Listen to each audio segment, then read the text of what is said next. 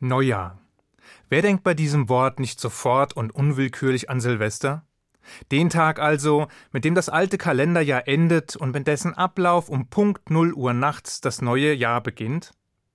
Dass dies beileibe nicht immer so war und es eine Zeit gab, in der der Beginn eines Jahres etwa auf den 1. März datiert war, ist nur wenigen bewusst. Gleiches gilt für den Umstand, dass viele Kulturen oder Religionen über eigene Kalender, Zählsysteme und markante Daten im Verlauf eines Jahres verfügen, die sowohl kalendarisch als auch inhaltlich weit von den hier gepflogenen Bräuchen abweichen. Dabei hat auch das hiesige Neujahr mehr als nur eine historische Bedeutung. Einst war es zum Beispiel der Krönungstag der römischen Konsuln.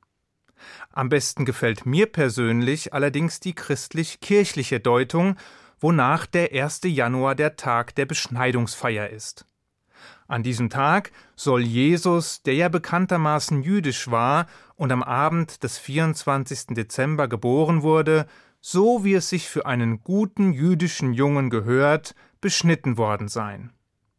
Das dürften die zahlreichen Beschneidungsgegner zwar nur ungern und mit einem verkniffenen Gesichtsausdruck zur Kenntnis nehmen, doch so war es nun mal. Zumindest, wenn man der christlichen Deutung Glauben schenkt. Doch Jesus hin, Beschneidung her, fest steht, dass auch im Judentum das Neujahr seinen Platz gefunden hat. Mehr noch, es gibt nicht nur ein neues Jahr, sondern genau genommen sogar vier. Das scheint auf den ersten Blick zwar eigentümlich, doch bei genauerem Hinsehen lösen sich die Irritationen schnell in Wohlgefallen auf. Schließlich gibt es ja auch in säkulären Landen neben dem klassischen Jahreswechsel zum 1. Januar auch das Schuljahr, das in der Regel im August oder September beginnt, oder etwa das Geschäftsjahr, das bei Unternehmen und Wirtschaftsbetrieben häufig nicht mit dem Kalenderjahr in Einklang steht. Im Judentum jedenfalls gibt es, wie schon erwähnt, insgesamt vier Neujahre. Da wären der erste Nissan, der erste Elul, der erste Tischri und der 15. Schwatt. Alle diese Daten haben dabei natürlich einen bestimmten Zweck, eine besondere Bedeutung und sind von unterschiedlichen Gesetzen und Bräuchen durchdrungen. Der erste Nissan etwa, der ins Frühjahr fällt, galt als dasjenige Neujahr, an dem die Regierungszeiten der Könige gemessen wurden. Er ist außerdem der Jahresanfang für die Reihenfolge der jüdischen Wallfahrtsfeste Pesach, Shavuot und Sukkot. Der erste Elul galt als maßgeblicher Jahresanfang für die Pflichtabgabe des Viehs. Da zur Zeit des Tempels in Jerusalem der zehnte Teil der in einem Jahr geborenen Tiere den Priestern übergeben werden sollte, war dieses Datum als Stichtagsregelung maßgeblich. Nach der Zerstörung des Tempels im Jahr 70 verlor dieser Stichtag allerdings seine praktische Bedeutung. Der erste Tischri, im Herbst gelegen, bezeichnet dasjenige Neujahr, das noch am ehesten mit dem heutigen Jahresbeginn verglichen werden kann, da es ebenfalls zur Zählung der Kalenderjahre dient. Ausgangspunkt war allerdings nach jüdischer Tradition ein Ereignis von enormer Tragweite. Die Schöpfung der Welt oder genauer gesagt deren Höhepunkt, nämlich die Erschaffung des Menschen, also eines vernunftbegabten und zur Selbstreflexion begabten Wesens. Und dann wäre das schließlich der 15. Schwatt, Tubischwatt, das Neujahr der Bäume, das meist im Januar oder Februar gefeiert wird.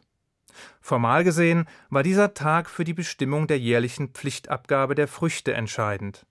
Außerdem bestimmt man von diesem Tage ausgehend die mehrjährige Zeitspanne, in der den fruchttragenden Bäumen ein ungestörtes Wachstum zu gewähren ist, bevor sie geerntet und die Früchte verzehrt werden dürfen. Tubishvat ist allerdings mehr als das. Es ist mehr als nur die legalistische Festlegung eines Stichtages zur Bestimmung von Ruhezeiten und Pflichtabgaben von Bäumen und deren Früchten. Stattdessen ist es ein Festtag. Ein Tag, an dem das Judentum sein inniges Verhältnis zu Natur und Umwelt in steter Regelmäßigkeit bekräftigt. Ein Tag, an dem die Wunder der Natur in den Vordergrund treten und die Segnungen fruchttragender Bäume dankbar wahrgenommen werden. Wir feiern das Geburtstagsfest der Bäume. Doch warum feiert man dieses Geburtstagsfest zu einem Zeitpunkt, der nach hiesigem Kalender irgendwann zwischen Mitte Januar und Mitte Februar stattfindet? Einer Zeit also, in der wir in unseren Breitengraden eher an Schnee und Eis denken als an blühende Bäume? Um das zu verstehen, dürfen wir nicht vergessen, dass unsere Weisen bei der Festlegung dieses Feiertages natürlich nicht Mitteleuropa oder die USA im Blick hatten, sondern das Land Israel. Es war das verheißene Land, das nicht nur zur Heimstätte für die Israeliten, also das jüdische Volk wurde, sondern es war auch eben jenes Land, auf das sich zahlreiche Gebote und Vorschriften der Torah bezogen. Vorschriften, von denen einige nur während der Zeiten Gültigkeit beanspruchten, während derer der heilige Tempel stand, und andere, die sich alleine und ausschließlich im Lande Israel erfüllen und umsetzen lassen. Hierzu zählen gerade und vor allem die landwirtschaftlichen Weisungen. Doch Moment, selbst in Israel findet man sich in dieser Frühphase des gregorianischen Jahres nicht unbedingt inmitten von just aus dem Winterschlaf erwachenden oder blühenden Landschaften wieder. Stattdessen kann es durchaus auch mal vorkommen, dass sich im Januar oder Februar die eine oder andere Schneeflocke ins heilige Land verehrt. Mit dem Neujahrstag oder dem Geburtstag der Bäume ist jedoch nicht der Moment des Austreibens und Grünens gemeint, sondern der Zeitpunkt, an dem die größte Menge des Regens der Wintersaison bereits gefallen ist. Dies ist der Moment, in dem das gesamte Erdreich vom Regen getränkt ist und gerade in die neu gepflanzten Bäume ihre Wurzeln schlagen können. Das ist auch der Grund, weswegen es vor allen Dingen nach der Gründung des modernen Staates Israel im Jahre 1948 Tradition geworden ist, eben an diesem Tag überall im heiligen Land Samen auszusehen, Stecklinge zu setzen und neue Bäume zu pflanzen, um so zur Begrünung des jüdischen Staates beizutragen. Ein Brauch, der allerdings nicht vor den Staatsgrenzen Israels Halt gemacht hat, sondern inzwischen von vielen jüdischen Menschen, vor allem Kindern, überall auf der Welt gepflogen wird. Das Ergebnis kann sich vor allem in Israel selbst sehen lassen. Dort sind in den letzten gut 50 Jahren über 260 Millionen Bäume gepflanzt worden.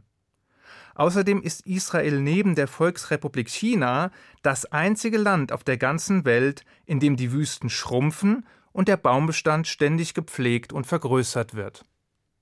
Dieses Verständnis der Beziehung von Mensch und Natur, dieser Einsatz für die Kultivierung eines ehemals unfruchtbaren Landes, diese Hingabe zur Pflege und Veredelung des historischen Erbes haben schließlich dazu geführt, dass das Heilige Land die einzige Nation auf der ganzen Welt ist, welche das 21. Jahrhundert mit einem Nettozuwachs an Bäumen begonnen hat. Nun fehlt uns, die wir außerhalb der Grenzen Israels leben, die direkte und unmittelbare Beziehung zu Boden und Land, weshalb an Tubischwat eine stärkere Betonung auf den weiteren Bräuchen liegt, die an diesem Tag gepflogen werden. So essen wir die Erstlingsfrüchte des Landes und begleiten dies mit anerkennenden Segnungen über die Wunder der Schöpfung und die Nahrung, die Erde und Bäume hervorbringen. Vielerorts wird dies im Rahmen eines Seders, also mit einer bestimmten Ordnung und in einer bestimmten Reihenfolge praktiziert, was eigentlich eine Tradition der Kabbalisten war. Diese Mystiker verliehen dem Tubischwatzseder eine tiefe spirituelle Prägung, da sie eine Verbindung zwischen der Schöpfungsgeschichte und der Gegenwart herstellten. Nach ihrem Verständnis sei die Welt durch die Sünde Adams, der gegen das göttliche Verbot verstieß und von der Frucht des Baumes der Erkenntnis im Garten Eden aß, beschädigt worden. Der Missbrauch der Frucht und die anschließende Vertreibung aus dem Paradies hätten zu einer Herabwürdigung der Geschenke Gottes und zu einer spirituellen Verwüstung der Welt geführt. Nun sei es unsere Aufgabe, diese Zerstörungen ungeschehen zu machen und zur Heilung der historischen Wunden und der Welt beizutragen. Aus kabbalistischer Sicht wird diese Heilung unter anderem durch unterschiedliche Rituale erreicht, die im Laufe des Jahres abgehalten werden. Einer dieser Bräuche ist eben gerade die Abhaltung eines langen Zeders am Neujahrstag der Bäume und somit der Versuch, einen Hauch des verlorenen Paradieses zurückzugewinnen, indem man die Früchte genießt und sie dabei als Geschenke des Ewigen segnet. Doch einerlei welcher Tradition man nun folgt, steht eines fest. Ein Neujahrsfest, das den Baum als Inbegriff von Natur und Pflanzenwelt würdigt und dem engen Verhältnis von Mensch und Umwelt einen besonderen Platz einräumt, wäre eigentlich in allen Religionen und Kulturen gut aufgehoben, oder? Ich wünsche Ihren Bäumen ein gutes, kraftvolles und gesundes neues Jahr und Ihnen einen guten Schabbat. Shabbat Shalom.